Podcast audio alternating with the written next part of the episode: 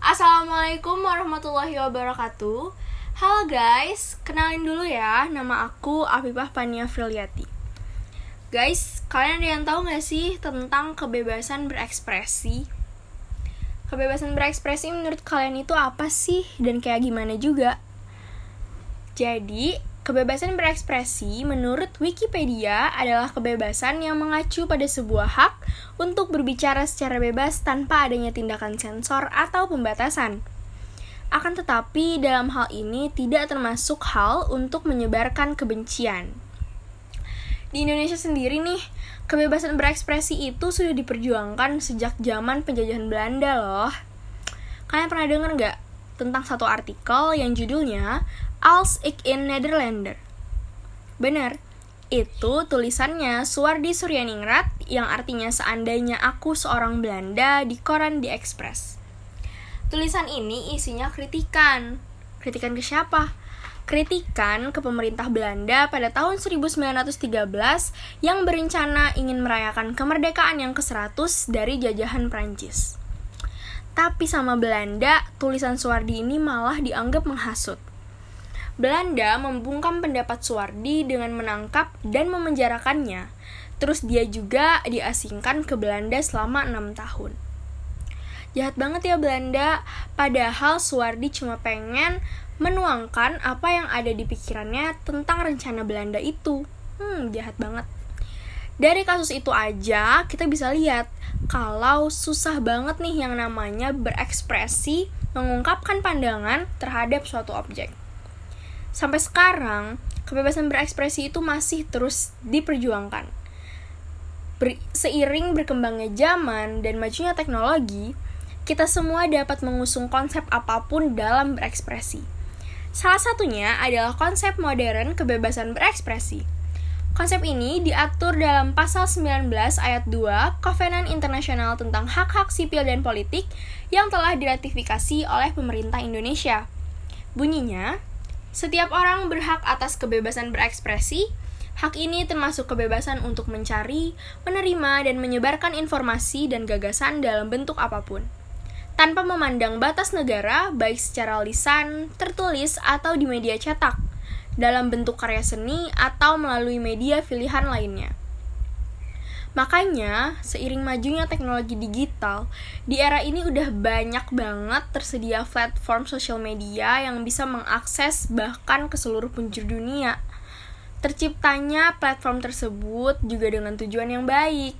Tujuannya biar kita bisa bebas mengekspresikan diri ataupun pendapat kepada audiens di luar sana, bahkan audiens yang gak bisa kita lihat langsung dengan mata kita bisa bebas banget berekspresi berekspresi tentang bakat argumen pendapat bebas banget pokoknya tapi ya, walaupun kita bisa dengan bebas begitu berekspresi, dan hukum internasional juga melindungi hal tersebut, kita nggak boleh lupa kalau ada tata, ada tata cara tersendiri dalam berekspresi di sosial media.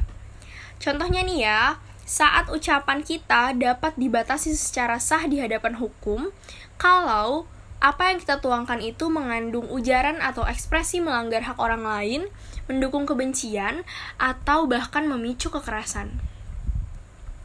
Dengan bebasnya berekspresi seperti sekarang ini, kita gak bisa yang namanya sembunyi karena banyak banget pro dan kontra dari orang lain.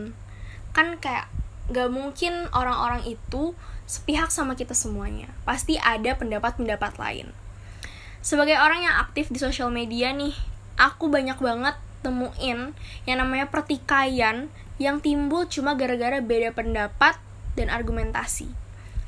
Padahal ya kayak hal-hal kayak gitu tuh nggak usah sampai diributin kan?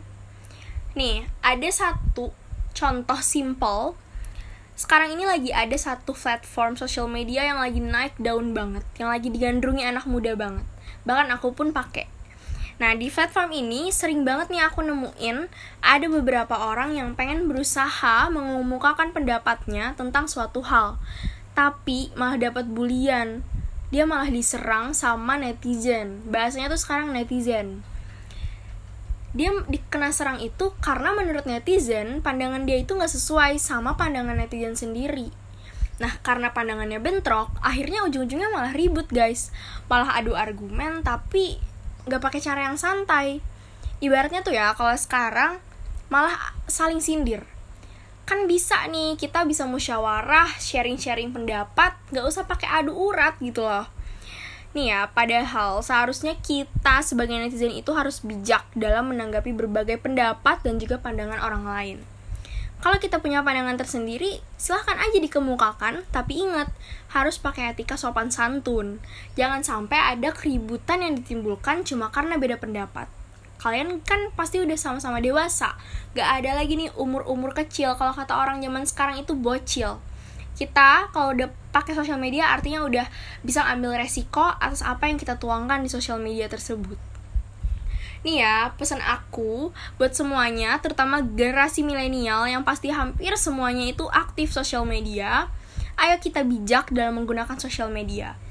Berekspresi itu boleh, tapi kita juga harus ingat, kita harus bisa menghargai orang lain yang pengen bebas juga berekspresi, biar kita juga dihargai orang lain. Karena sosial media itu kembali lagi tujuannya bukan tempat untuk membuli, tapi untuk tempat kita bebas berekspresi.